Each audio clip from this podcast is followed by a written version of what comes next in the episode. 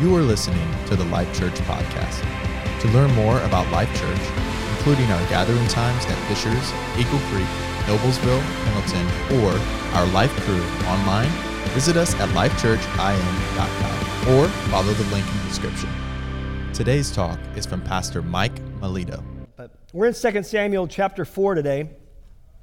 And we did have a week off last week with Scott Hagan, and it was an excellent, excellent message. But I do want to do a, a brief review of where we were um, before so that we can kind of get back up to speed. We were at the end of chapter 3 last time, and this is where we learned about Abner's death. Abner was the commander for Ishbosheth. Uh, Ishbosheth was Saul's son that Abner propped up as king of the northern uh, kingdoms of Israel even though David was supposed to be king.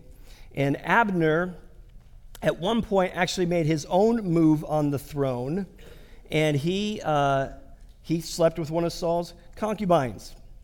And that actually is to say, I'm going to take the throne. That's really what that meant. So Ishbosheth was really upset about that. Um, and he didn't like that. And he challenged Abner on that. And Abner didn't like being challenged.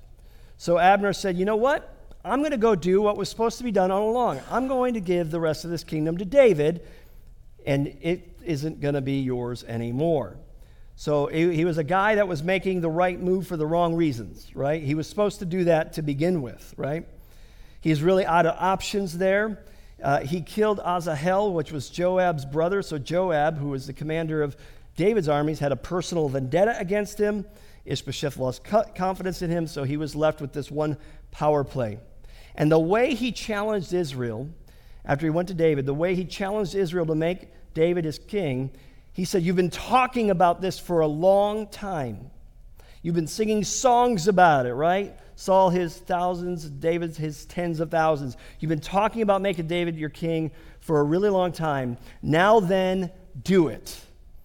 Now then, do it. That's what he says. A very direct you know, and if there's something I want you to remember from that is that phrase, now then do it, because the same way that Abner challenges them to say, hey, quit talking about it and now do it.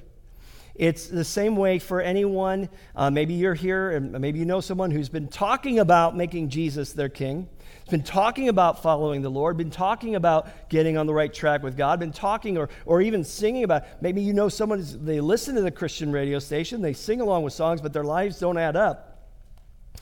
And the same thing can be said to them. You've been talking about this, now then do it. Just do it. Quit talking and start doing, right? And so we, we find this great challenge, and yet at the same time, Joab is not happy that Abner has been treated so nicely by David, because David threw a banquet for him. And you got to remember, Abner was the commander of Saul's army, so he was the commander of the enemy of Saul who tried to kill David over and over and over again. So it was really kind of strange to begin with that David would throw a banquet for him, but that's David, right? David David is not trying to forcefully take what God told him was his. God told him he was going to be king. And so he had really, in some people's books, every right to go after Abner and to go after Saul's house. But he said, No, I'm going to let God do that. And so he's going to treat Abner well. But Joab had this personal vendetta, right? He took matters into his own hands, apart from David's command, and he went and he tricked Abner and he killed Abner. And when he did that, David called curses down on him. And remember, I talked about how when we go out from underneath the covering of our Lord, like Joab went out from underneath the covering of David, we subject ourselves to the curse of this world. I wish I had it up here with me, but when we were uh, talking about this last time, I had an umbrella right? They're, they're probably being used anyway today. But I talked about opening the umbrella and holding it when it's raining outside, and then getting tired of holding it, but it's still raining, but you're just tired of holding it, so you close it up and you put it away, and then you start to wonder, why am I getting so wet? Well, it's a it's an illustration, it's a principle, if you will, of when we come out from underneath God's covering, and then we start to say, why is my life so difficult? Why are things going the way they're going? Joab is a picture of this when he comes out from underneath David's command and he does his own thing, and curses are called down on him. And the question was, too, that Abner, he had left Hebron when Joab came back, and Hebron was called a city of refuge. So Abner would have been safe if he would have just stayed in the city of refuge. But he didn't stay, he left. And that, that caused us to question this what about when we leave our place of refuge? We see over and over again in this passage that we talked about last time this idea of not coming out from underneath the lordship of Jesus Christ and not coming out from our refuge, which is who? Jesus. Jesus is our refuge.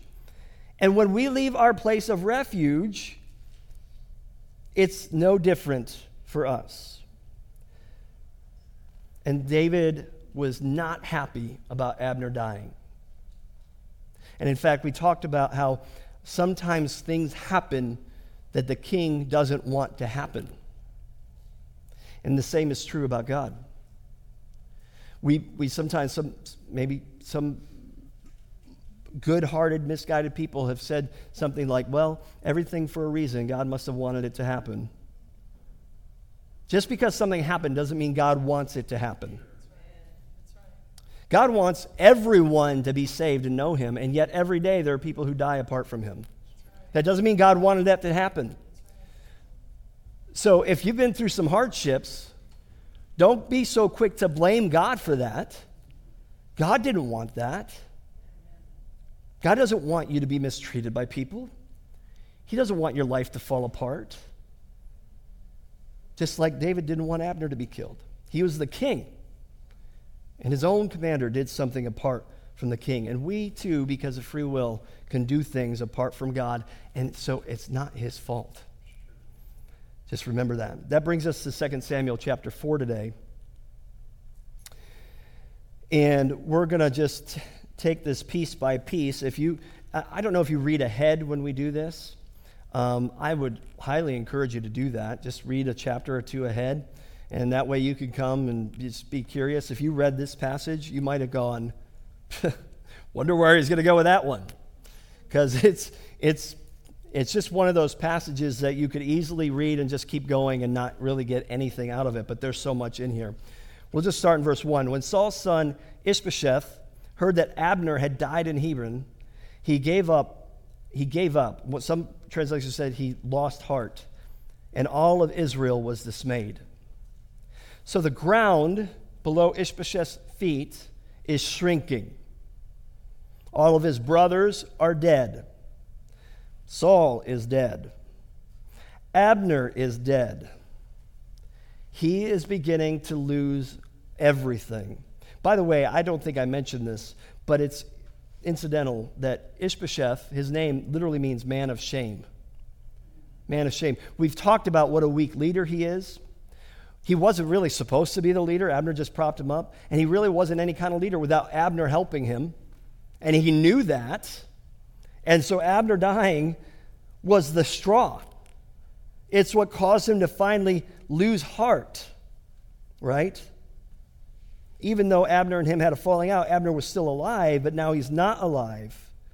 So Ishbosheth, the man of shame, the weak leader, the ground was shrinking beneath his feet. So he's giving up. And the rest of the kingdom was in dismay. It's worth noting that when this is the trajectory we put our lives in, when we, like Ishbosheth, don't follow God's direction for our life. Ishbosheth was not supposed to be king. There's a reason why he was so uncomfortable in that spot. He was never meant to be there. There's a reason why he was such a lousy leader. He wasn't meant to be there. And while he st- took that spot, the ground shrank beneath him and everything started falling apart. Listen, when you go outside of God's will for your life, when you start to do things that really aren't the things that God wants you to do, you set yourself up for the same trajectory. It may go well for a while, but it's not going to stay that way. Amen? And you might be in situations today that are like that. And you also notice this Ishbosheth, Abner, what's happening to these people, it's not God doing this to them. God is not doing this. Likewise, when we make our own choices, the consequences we experience, it's not God punishing you. God punished Jesus for you. This is more us discovering why God told us to go the other way in the first place. He knows there are consequences for certain choices. He knows there's things we ought not do because it will end in destruction. And so that's why we even have direction from Him, right? The things that we incur by going outside from God's will are self inflicted wounds. Some, you know, sometimes we, we get this idea God, God is punishing me. No. He punished Jesus for you. He took that out on Jesus. Verse 2 Saul's son had two men who were leaders of raiding parties, one named Baanah, and the other one was Rechab, sons of Ramon the Beerothite of the Benjamites. Beeroth was also considered part of Benjamin, and the Beerothites fled to Gittim and still reside there as aliens today. So this is really all that's left of his kingdom is these really these two guys. The raiding parties, these fighting men. Verse 4. Saul's son Jonathan had a son whose feet were crippled. He was 5 years old when the report about Saul and Jonathan came from Jezreel about Saul and Jonathan dying. His nanny picked him up and fled as she was hurrying to flee and he fell and became lame, and his name was Mephibosheth. Try that. Just look in the mirror someday and just say Mephibosheth. just, okay. If you're looking, by the way, if you're looking for Bible names for your kids, I, I would not recommend any of these. I just wouldn't. Now we have this verse, verse 4 It talks about uh, Saul's son, Jonathan, and his, his son. And we go back in verse 5, and we're going right back to Rechab and Banana. Baanah, sorry. and so when, when you first read this, you look at verse 4, and you're kind of like, well, that's random. What in the world is that about? It's not really random, actually. So what, what this passage is trying to tell us is if there were any chance of maintaining any part of the kingdom for Ishbosheth, for Saul, it would have been through Mephibosheth. By the way, his name means the mouth of shame. But he wouldn't be able to lead Israel's armies because he was crippled, so he couldn't, he couldn't be king. This is driving the point home. There are no options left for the house of Saul. And so it's saying they learned about Jonathan and Saul. So the nanny picked up and ran. Why? Because it was customary when a new king came for to go after the old king's family. So there wouldn't any, be any chance of any kind of challenge to the throne. That's why they were fleeing. But it's interesting to note that the nanny picked him up. He would have been, Mephibosheth would have been somewhere around five years old at this time. And so when you're thinking about this and you're thinking about running from anyone, have you ever tried to chase after a five year old? I just feel, I, I, wonder why the nanny felt the need to pick him up. I wondered that. Because if we're running, he could probably run faster than me. Just run, kid, run. I'll be right behind you. Right? Go. And yet he picks, she picks him up. And, we, and, and if you read it, it's not until he's dropped, she drops him, that he becomes crippled. So, what does this mean? Well, some scholars believe that mouth of shame, the reason why his name was mouth of shame was because he had bad breath. No. They believe he was an asthmatic. So, as an asthmatic five year old, if he was to run, it would put a lot of stress on his lungs, so the nanny had to pick him up. The point being is this he was crippled from birth. Right? And this was all that was left of the house of Saul. This is it. Verse 5. Rechab and Baanah, the sons of Ramon the Beerothite, set out and arrived at Ishbosheth's house during the heat of the day while the king was taking his midday nap. They entered the interior of the house as if to get wheat and stabbed him in the stomach. Then Rechab and his brother Baanah escaped. They had entered the house while Ishbosheth was lying on his bed in his bedroom and stabbed and killed him. They removed his head, took it, and traveled by way of Arabah all night. It tells us what happened not once, but twice for emphasis. So these are the remainder of Ishbosheth's fighting men, and they, in a very cowardly manner, go in and kill Ishbosheth. This was planned. This was, they planned ahead for this. It says in the midday when they were taking their nap, which sounds glorious, by the way. We need to go back to having siestas, don't we? But at that part of the world, it gets very hot in the middle of the day. So they would wake up early and get their work done early, try to get as much of it done early, and they would try to take a nap during the heat of the day to kind of, um, you know, chill, so to speak. And so they knew he would be sleeping. And they knew they could use the wheat, getting wheat, as an excuse. So they, they planned ahead to kill this weak man that they're supposed to defend in his sleep. These are nothing more than some junior high bullies that think they're all that and they're nothing. This is, this is completely unjust. You, you see things in the Bible like this, and you scratch your head, you're like, how could God let that happen? Remember, just because it happened doesn't mean God wanted it to happen. There's a lot that happens here in the Old Testament. And people get all confused. See what God, you know, your God is about this. No, he's about free will. We talked about David having so many wives. That's not because God wanted him to have so many wives. And he, there were consequences to pay for that. And it's really, actually says a lot about the scriptures that it's that honest with us. It will give us the whole truth all the time, even the ugly parts. But these men went as cowards and they kill their so called king. Verse 8 they brought Ishbosheth's head to David at Hebron and said to the king, Here's the head of Ishbosheth, the son of Saul, your enemy who intended to take your life. Today, the Lord has granted vengeance to my Lord, the king, against Saul and his suffering. The Lord has granted vengeance, they said. Look what God has done for you, David. Sometimes God centered speech is a means to cover me centered motives.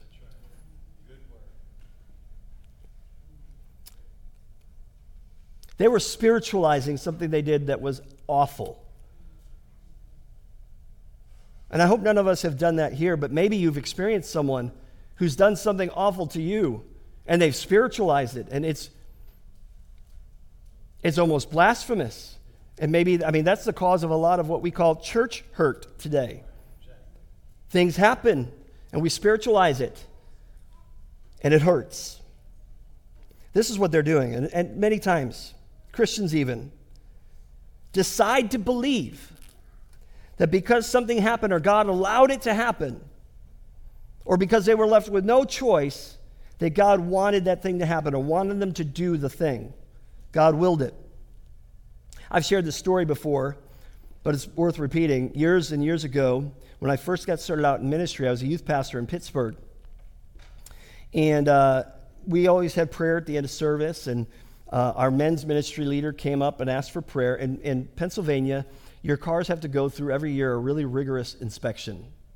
It, it really it drove me nuts to be honest with you because it was you had to pay for the inspection it was a couple hundred bucks and then you had to pay for whatever repairs the inspector said you had to do right which Danya and I used to argue about this because I told her she grew up in Pennsylvania. I'd be like, Danya, your state's stupid. Like, who do they think they are? trying to tell me what I got to do with my car. And then we came to Indiana and she started to see some of the cars that were on the road and she was like, My state is stupid. I mean, come on. So, but, uh, we saw a car at one point, uh, literally the rear bumper was duct taped on, and that was like, well, that wouldn't happen in Pennsylvania because it wouldn't pass inspection. So, but his prayer was that, hey, Pastor, inspection's coming up. I can't afford it. I know I can't afford what they're going to tell me I have to do. Please pray. In the following week, he came back just beaming. He was so excited to tell me, God answered our prayers. Really? This was also the leader of our men's ministry, by the way. God answered our prayers. I found a friend who would sell me a sticker under the table so I could put it on my car like I had an inspection and everything's good. Praise God. I just kind of looked at him for a minute. I thought, oh, this is heartbreaking because he was sincere. He was sincere. He was truly sincere. Joe, that's not how that works. Joe, does God want you to break the law? Well, it just seemed like this was his, you know, he provided it. Does God want you to break the law? well, why else would we have prayed? And this became, Joe, does God want you to break the law? No. No. You could see how easy it is and innocent it could be to spiritualize something and say, God made this happen, even when He didn't. We could do it and, and, and not even know that we're doing it. He didn't know that. He, he was as sincere as sincere can be. That's why it was heartbreaking, really. But we've got to be really, really careful not to spiritualize something, blame God, give God credit for things that He never did. And that's what they were doing. They had selfish motives. Their motives were not to finally make David their king. They saw the writing on the wall, they saw where things were going, and they saw, we've got to make a place for ourselves in this kingdom. We've got to do something because it's going that way anyway. So their great idea was to go kill a man in his sleep and bring his head to David. It's kind of like they don't even know David at all. Because remember what happened with Abner? Joab killed Abner. You would think David would be happy about that, but he wasn't. He called curses down on Joab. You remember what happened when he found out this guy killed Saul? You'd think he'd be happy about that. But no, he has the man who killed Saul killed. They must not have heard these stories. Because if they did, they probably wouldn't have done what they did, right? So you got to be really careful when you do things and you assume God wants you to do them, or you assume that God will give you favor for doing them when He never said that at all. God did not kill Ishbosheth. Rechab and Baanah did this on their own whim. And before you try to do something for God to gain his favor, can I remind you what we've already heard this morning during communion? There's nothing that you can do to earn God's favor. There's nothing that we can do on our own behalf to make a place for ourselves in God's kingdom. Nothing we can do would ever be enough to make up for the sin in our life. What we needed to happen to gain favor with God has already been done by Jesus. All of it was accomplished by Jesus. So don't go and try to do something to earn something that's already been paid for. And in the long run, ending up making a mess of things. And I think it's just really fitting. Let the Holy Spirit to do an inspection in your heart. David said in Psalms, Search me, O God. See if there be any wicked way in me. Because there's things in our lives, you, me, everybody, that sometimes we assume God wanted to happen, or we do things that when we really think about it, we probably know better. Because God allowed it, we thought, he must be okay with it.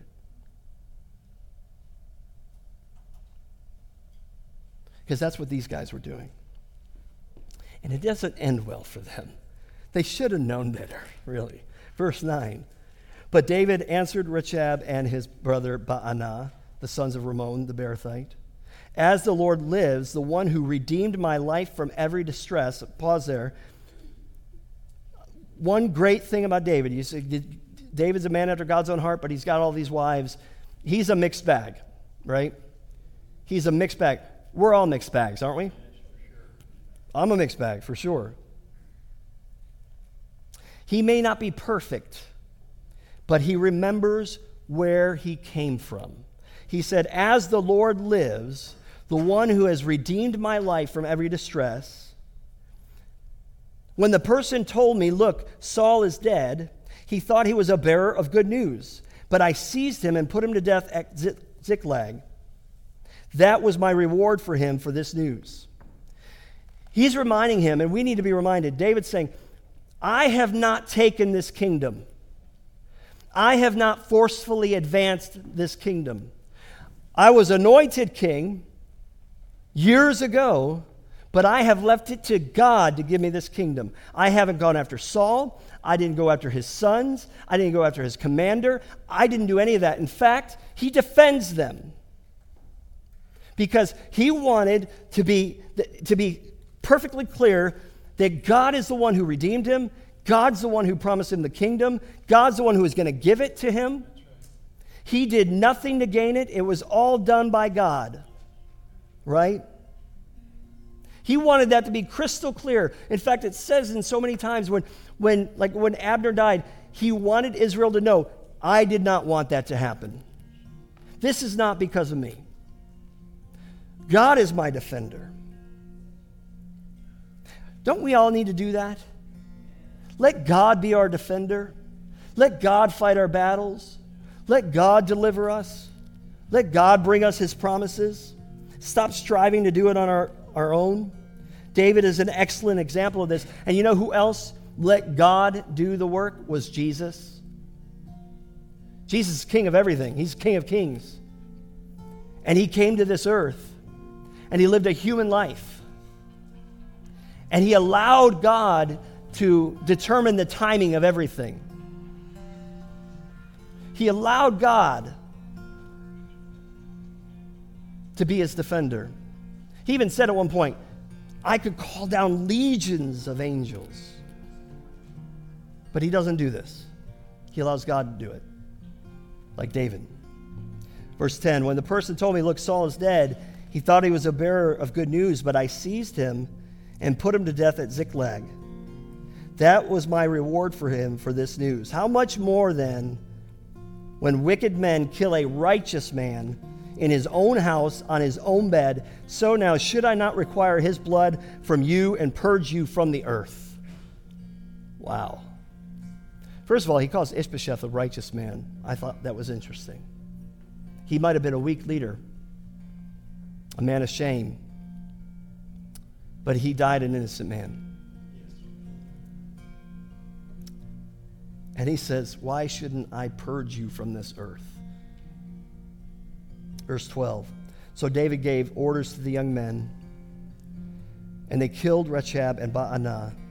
They cut off their hands and their feet, hung their bodies by the pool in Hebron, and they took Ishbosheth's head and buried it in Abner's tomb. I know sometimes you probably read things like this, or you're here on Sunday morning, and you're like, why am I here listening to people's heads getting cut off and hands getting cut off? And if they made movies out of this, they'd be rated like NC 17. This is the Bible. I'm not saying David should have gone that far. Remember, he's a mixed bag, he's not perfect but he remembers where he comes from. Can you say the same about yourself? I'm not perfect, but I know who my Redeemer is. I know who the Redeemer of my life is, and it's not me. The Bible doesn't paint a perfect picture of David, not by a long shot. And I think one of the great things about that is it helps us to understand that there is no one, none good but Jesus. And there's no one, not even these great names in the, in the Bible that we, we, we hoist up, that is without fault. In fact, serious fault. And yet, he's a man after God's own heart. If he can say that about David, the same could be, could be said about you if you remember where you come from. If you remember Jesus is the author and perfecter of your faith. David was not content to try to forcefully take a kingdom that was promised to him. We shouldn't be content to try to take and make a place for us in a kingdom we don't belong in. We let Jesus do that work. When we try to do it, that's religion, not relationship. He let God fight his battles. Let that be a lesson for us. Let God fight your battles. What battles are you facing today? What difficulties are you wrestling with today? Are you carrying a burden unnecessarily because you're not allowing God to fight your battles? Have you made things worse because you're not allowing God, you're not being patient and giving God the time and space to do his work? Because that's what David did. And Jesus was the same way. He waited for God's timing. He could have asserted himself at any moment when he was walking this earth you know? And I think probably if you or I were in Jesus' shoes, we probably would not have put up with it for very long. Anybody know what I'm talking about? I'm not put up with this. I'm the Son of God. Get out of my way. He doesn't do that. He lets God fight those battles. Why? He did that to save you and me to do the work that needed to be done for us to gain forgiveness, favor, and a place in God's family. He did that for you and me so that we don't have to. Let's, let's pray. Close your eyes with me if you would. If you were encouraged by today's talk, be sure to rate us, share with a friend, and hit subscribe on Spotify, iTunes, or wherever you stream your podcasts. Our mission is simple come to life, connect to grow, find your purpose, make a difference. Thanks for listening to the Life Church Podcast.